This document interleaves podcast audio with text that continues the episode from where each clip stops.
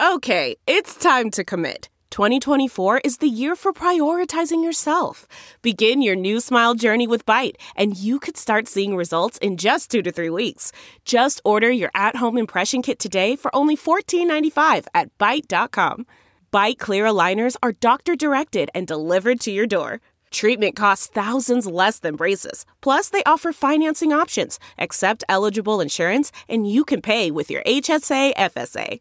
Get 80% off your impression kit when you use code WONDERY at Byte.com. That's B-Y-T-E dot com. Start your confidence journey today with Byte.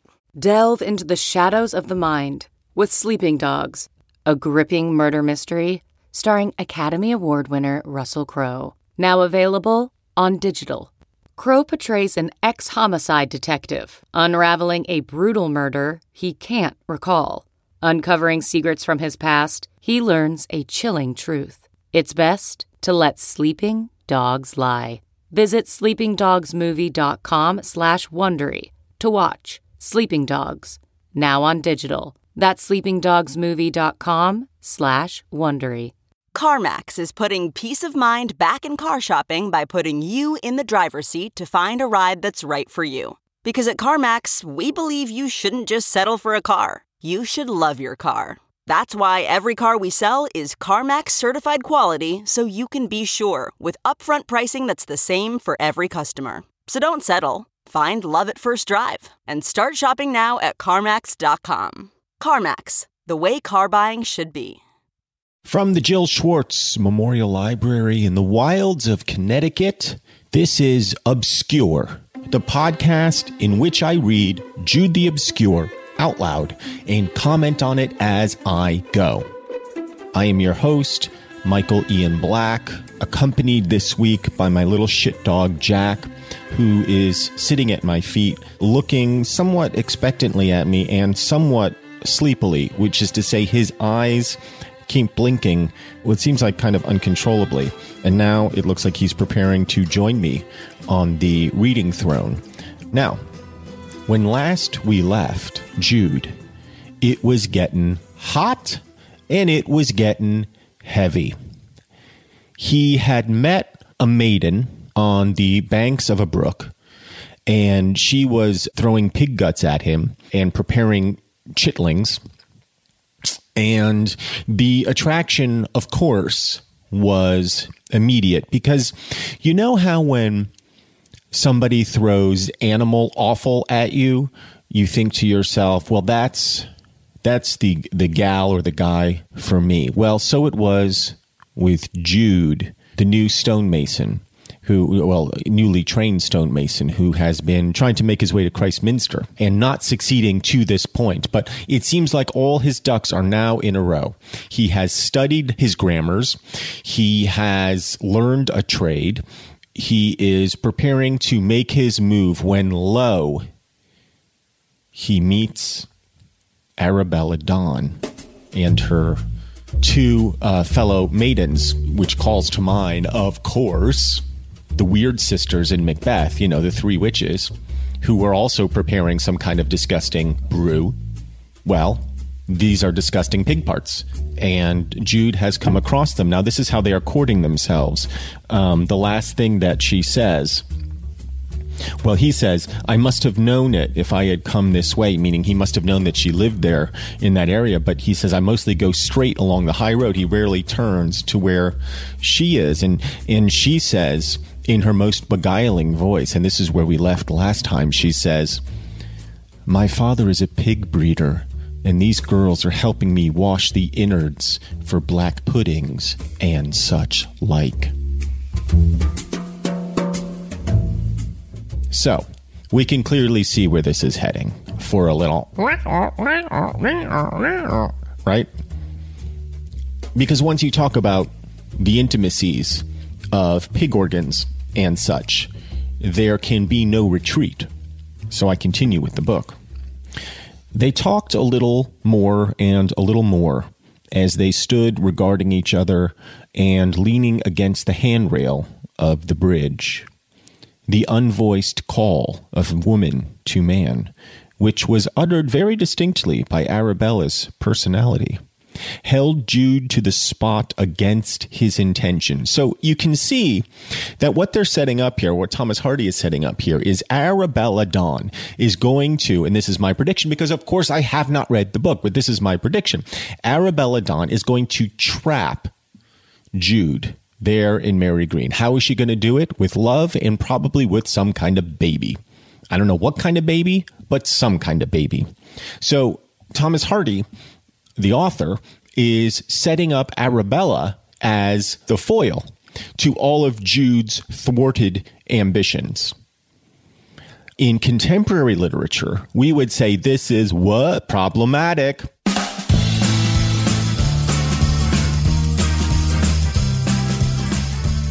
It is scarcely an exaggeration to say that till this moment, Jude had never looked at a woman to consider her as such but had vaguely regarded the sex as beings outside his life and purposes. He gazed from her eyes to her mouth, thence to her bosom, and to her full, round, naked arms, wet, mottled with the chill of the water, and firm as marble. You understand? He's saying, he's saying her arms are naked, wet, mottled with the chill of the water and firm as marble. Her arms. What a nice looking girl you are, he murmured, though the words had not been necessary to express his sense of her magnetism. Ah, you should see me Sundays, she said, piquantly. I don't suppose I could, he answered. Oh, that's for you to think on. There's nobody after me just now, though there med be in a week or two. She had spoken this without a smile, and the dimples disappeared. Remember last time she she she had this trick she did of kind of sucking in her cheeks, and when she released it, it it created dimples on her face. The better to lure poor unsuspecting Jude into her tangled web of feminine treachery. Jude felt himself, I'm back to the book now. Jude felt himself drifting strangely, but could not help it. You see, he is enchanted. He is enchanted with her. It is against his will. He has no will of his own when in the presence of a bosomy girl with naked arms. And he's just asked if he can visit her on Sundays. And she says, oh, That's for you to think on. And he says, Will you let me? I don't mind. By this time, she had managed to get back one dimple by turning her face aside for a moment and repeating the odd little sucking operation before mentioned. Jude being still unconscious of more than a general impression of her appearance. Next Sunday, he hazarded. Tomorrow, that is? Yes. Shall I call? Yes. She brightened with a little glow of triumph, swept him almost tenderly with her eyes in turning, and retracing her steps down the brookside grass, rejoined her companions. Jude Fawley shouldered his tool basket and resumed his lonely way, filled with an ardor at which he mentally stood at gaze. He had just inhaled a single breath from a new atmosphere, which had evidently been hanging round him everywhere he went, for he knew not how long, but had somehow been divided from his actual breathing as by a sheet of glass. The intentions as to reading, working, and learning, which he had so precisely formulated only a few minutes earlier, were suffering a curious collapse into a corner. He knew not how. So basically, from page one until now, Jude had done nothing except to try to better himself in every imaginable way. He has gone above and beyond. He has suffered in order to give himself an opportunity to escape his life at Marygreen. He has uh, tortured himself to learn Latin and Greek. He has done everything humanly possible to make a life for himself, but he has done it alone. And then within essentially 30 seconds of meeting the first girl he's ever met, all of it goes to shit. Now, what are we to make of this? Again, that feels problematic to me. I get it. He's 19. But are we to believe for real that he's never thought of girls until this moment? Like, I can tell you, when I was 19, girls were the only thing that I thought about. I shouldn't say that. I thought about girls a lot, but I also managed to find time for other pursuits, such as eating pizza, going to concerts, and getting my own show on MTV. I mean, who cares? Nobody, like, who cares about that? That's just bragging. And that's when I peaked. And now I'm doing a podcast about fucking Jude the Obscure. I need a break. This is Obscure. Hi, friends. I know you were just listening to Obscure and you were having a great time, but I'm here to tell you about another awesome Earwolf show, Off Book, the improvised musical with Jess McKenna and Zach Reino. Every week, Jess and Zach improvise a brand new musical with a piano player, a drummer, and a special guest. It's insane. The guests are awesome people you know and love from the comedy world, the Broadway world, all the other places. Uh, I'm going to drop some names here and you're going to be blown away. Scott Aukerman, Paul Scheer, Paul F. Tompkins, Nicole Parker, Brian Safi, and so many more sing and rap and dive into all the musical fun. So listen in, subscribe wherever you get your podcast fix, and get ready to sing along, body roll, or just silently groove along to Off Book. Back to the book. Well, it's only a bit of fun, he said to himself, faintly conscious that to common sense there was something lacking, and still more obviously something redundant in the nature of this girl who had drawn him to her which made it necessary that he should assert mere sportiveness on his part as his reason in seeking her, something in her quite antipathetic to that side of him, which had been occupied with literary study and the magnificent Christminster dream. It had been no Vestal who chose that missile for opening her attack on him. A missile. Uh, it had been no Vestal who chose that missile for opening her attack. So he he's envisioning uh, his attraction to her as an attack on him, as if he was just an unlucky bystander who got hit in the face with pig. And that is true. The first part of that is true. But all he had to do was say, Uh, I don't want your pig slop and thrown it back at her and been on his way. But no, he was the one who went down to the brook. He was the one who went over to the bridge to talk with her. He was the one who drifted his gaze over her over her bosoms and her naked arms. He was as much a partner in this this seduction than she. So all of this is, I understand, very romantic in the kind of classic sense of the fates have decided these two should be together. But from a kind of contemporary point of view, one has to say it feels, again, problematic. It had been no Vestal who chose that missile, and that, I should say, is italicized. It's one of the few words that seem to be italicized, and it's not a coincidence that the image chosen here is a missile. It had been no Vestal who chose that missile for opening her attack on him. He saw this with his intellectual eye, just for a short, fleeting while, as by the light of a falling lamp one might momentarily see an inscription on a wall before being enshrouded in darkness. And then this passing discriminative power was withdrawn, and Jude was lost to all conditions of things in the advent of a fresh and wild pleasure. That of having found a new channel for emotional interest hitherto unsuspected, though it had lain close beside him. He was to meet this enkindling one of the other sex on the following Sunday. Well, that's interesting.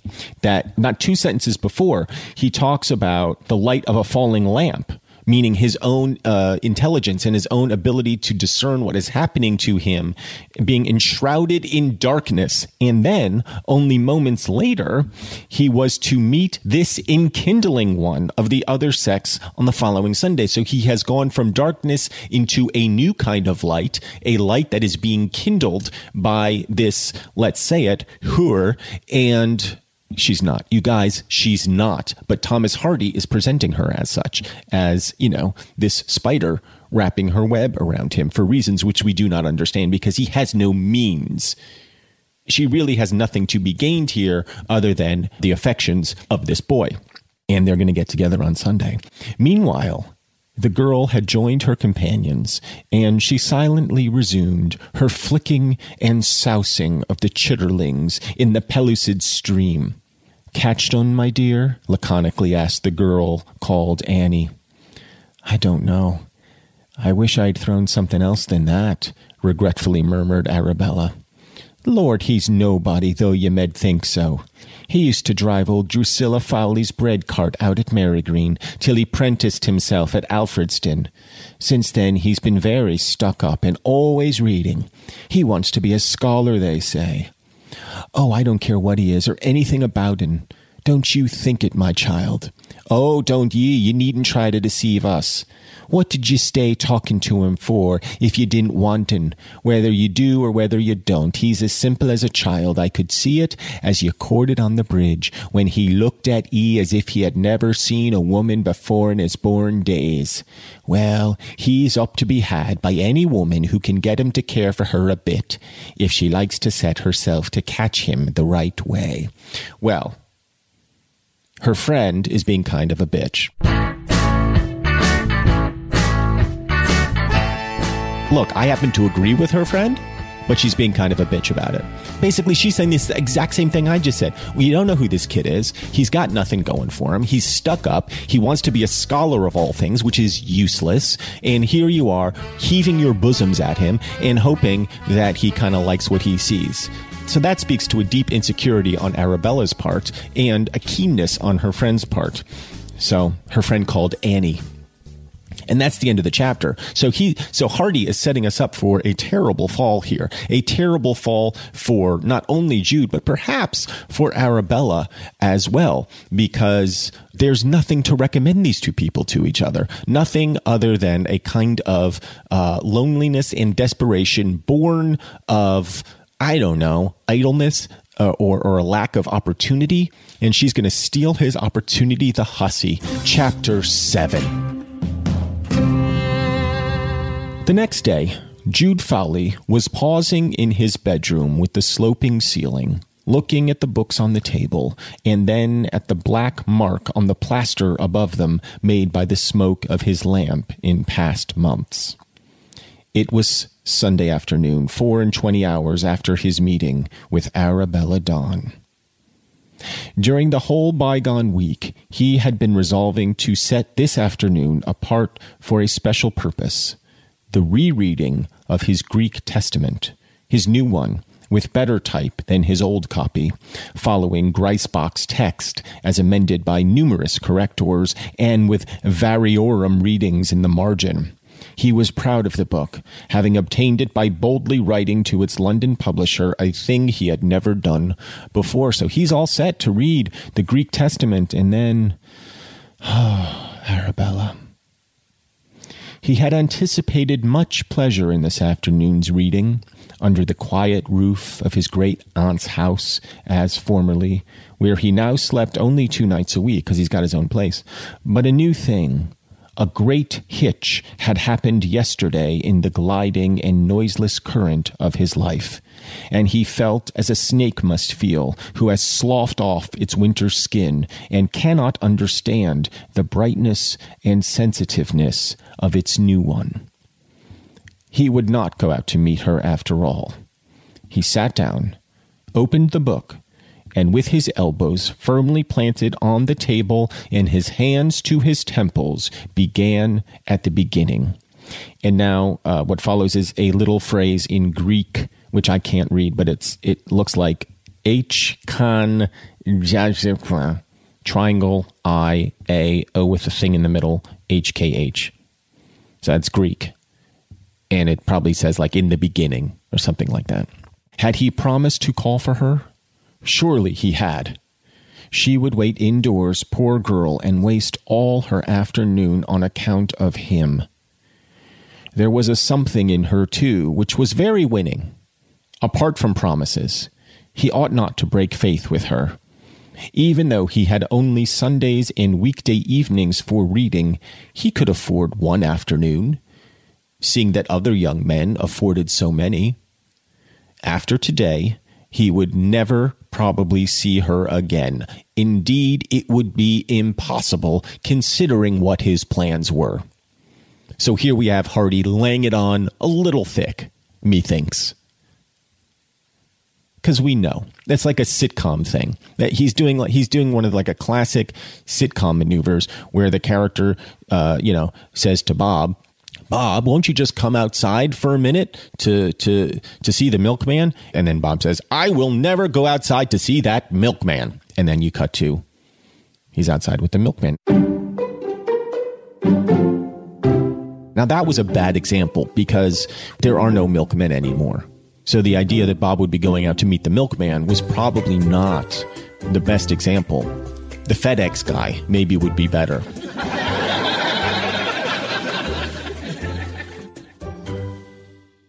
In short, as if materially, a compelling arm of extraordinary muscular power seized hold of him, something which had nothing in common with the spirits and influences that had moved him hitherto. This seemed to care little for his reason and his will, nothing for his so called elevated intentions, and moved him along, as a violent schoolmaster a schoolboy he has seized by the collar, in a direction which tended towards the embrace of a woman for whom he had no respect, and whose life had nothing in common with his own except locality. The New Testament was no more heeded, and the predestinate Jude sprang up and across the room. Foreseeing such an event, he had already arrayed himself in his best clothes. so he'd been planning to do it. Then he's like, no, nah, I'm not going to do it. And then he's like, yeah, I'm going to do it. In three minutes, he was out of the house and descending by the path across the wide vacant hollow of corn ground which lay between the village and the isolated house of Arabella in the dip beyond the upland. Right. I mean, even that is a metaphor, right? He's in the upland. He has his good intentions, and then there's a dip, and in that dip lies the spider Arabella, waiting with her claws her little pincers rubbing together to entrap her fly. I'm not interpreting Arabella's actions that way. I feel like Hardy is interpreting Arabella's actions that way. Hardy is slut shaming her before she has done anything slutty at all. And it's terrible. As he walked, he looked at his watch. He could be back in two hours easily, and a good long time would still remain to him for reading after tea. Passing the few unhealthy fir trees and cottage where the path joined the highway, he hastened along and struck away to the left, descending the steep side of the country to the west of the brown house. Here at the base of the chalk formation, he neared the brook that oozed from it and followed the stream till he reached her dwelling. Oh, now he's getting sexy again because now he says, a smell of piggeries came from the back, and the grunting of the originators of that smell. Mmm, piggeries, grunting. He entered the garden and knocked at the door with the knob of his stick.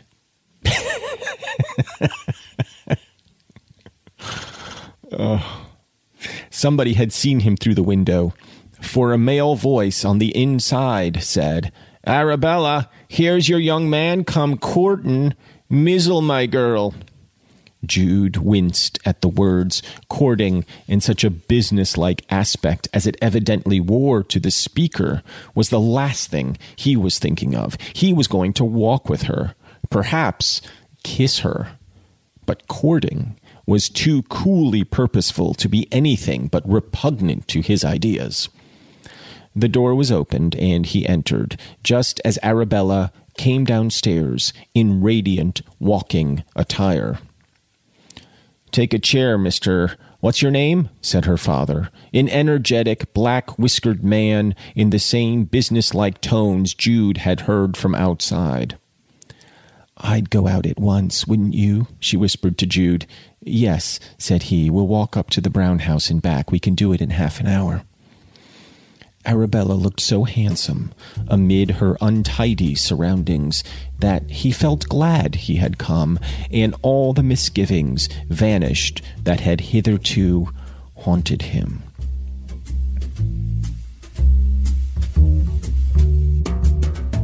Well, let's see what happens to these crazy kids in a moment on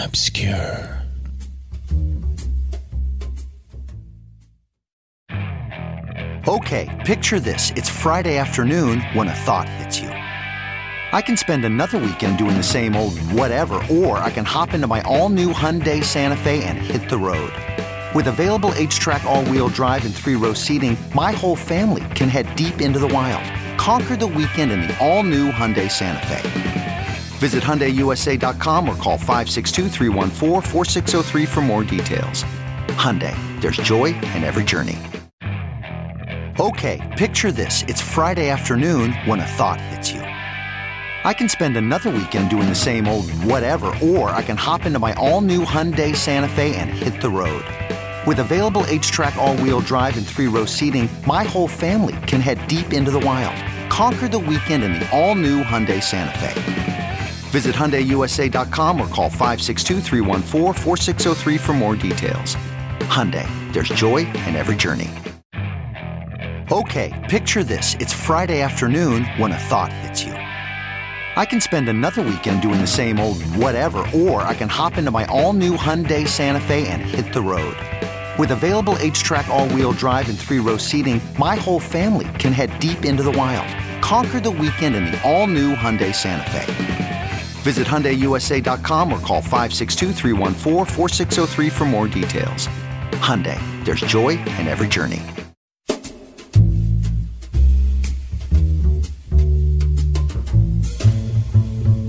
Okay, let's get back to Jude and Arabella on their Sunday courting.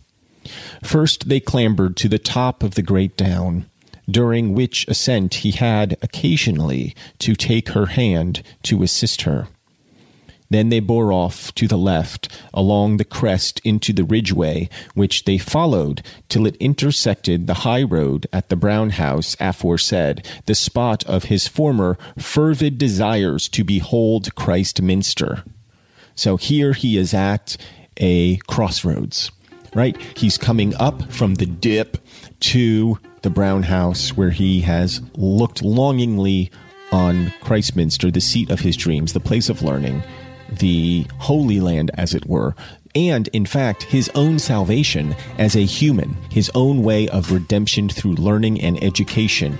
And he's right there. He's right at the crossroads, and he's got her by her little handsome hand, her arms now covered, but he knows what they look like underneath. He knows that they are hard as marble under the blouse of her walking attire. And so he has a decision to make. What does he do? He said moments earlier to her bewhiskered father, We're just going to go up to the Brown House, and then we're to, or he said it to her, but in the presence of her father, we're to go up to the Brown House. We'll take a little spin. We'll come right back, half an hour tops. I'm to go back. I'm to read in Greek. I'm to have some tea, and then I'm to go on to Christminster, and I'm never going to see you again. Like that was the intention. Now, you and I, dear reader, know it was never to be like that. But poor Jude does not know. And we are in his mind now as he reaches the brown house, the point where his dreams began and possibly are about to end. So it intersected the high road at the brown house aforesaid. I'm back to the book now, the spot of his former fervid desires to behold Christminster. And here it comes, guys. But he forgot them now. He talked the commonest local twaddle to Arabella with greater zest than he would have felt in discussing all the philosophies with all the dons in the recently adored university and passed the spot where he had knelt to Diana and Phoebus without remembering that there were any such people in the mythology or that the sun was anything else than a useful lamp for illuminating Arabella's face.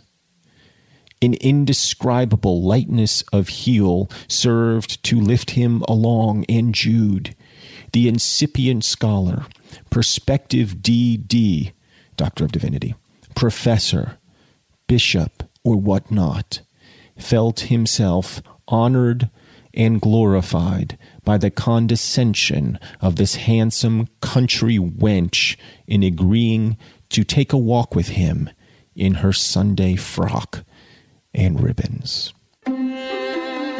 And so I will leave you with that image, the sun, now just a lamp illuminating Arabella's face as we conclude this week's episode of Obscure, the podcast in which I read Jude the Obscure out loud and comment on it as I go.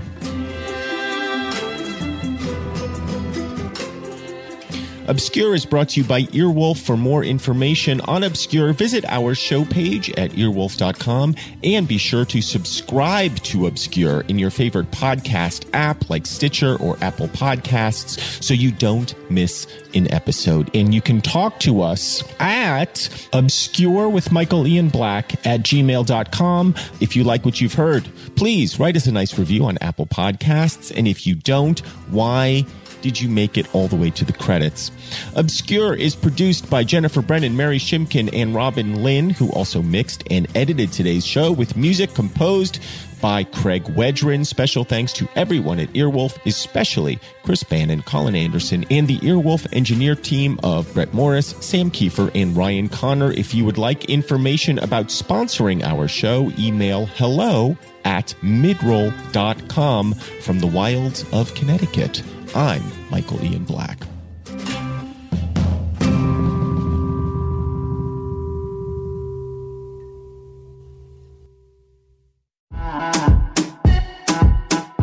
Y'all! This is Tony Rodriguez. This is Carlos Santos. This is Riza Licea. And this is Oscar Montoya. When our powers combine, we are Spanish Aquí Presents. We have a brand new podcast here on Earwolf bringing you the best of the best of lo mejor of the Latinx comedy. Join us every Tuesday as we chat about what's going on in our lives, Latinx culture, and ¿qué lo que? Lo que nos está picando. Lo que te pica. Don't worry, we'll tell you what that means if you listen. We'll also be joined by a new guest every single week. We'll get to know a little bit more about their lives. Every single week. Uh-huh. And then we'll make them sit back and watch us improvise their lives right back to them. Improvisation. Spanish Aquí Presents premieres July 16th. Subscribe now in Stitcher. Apple Podcasts. Or wherever you listen. O donde sea.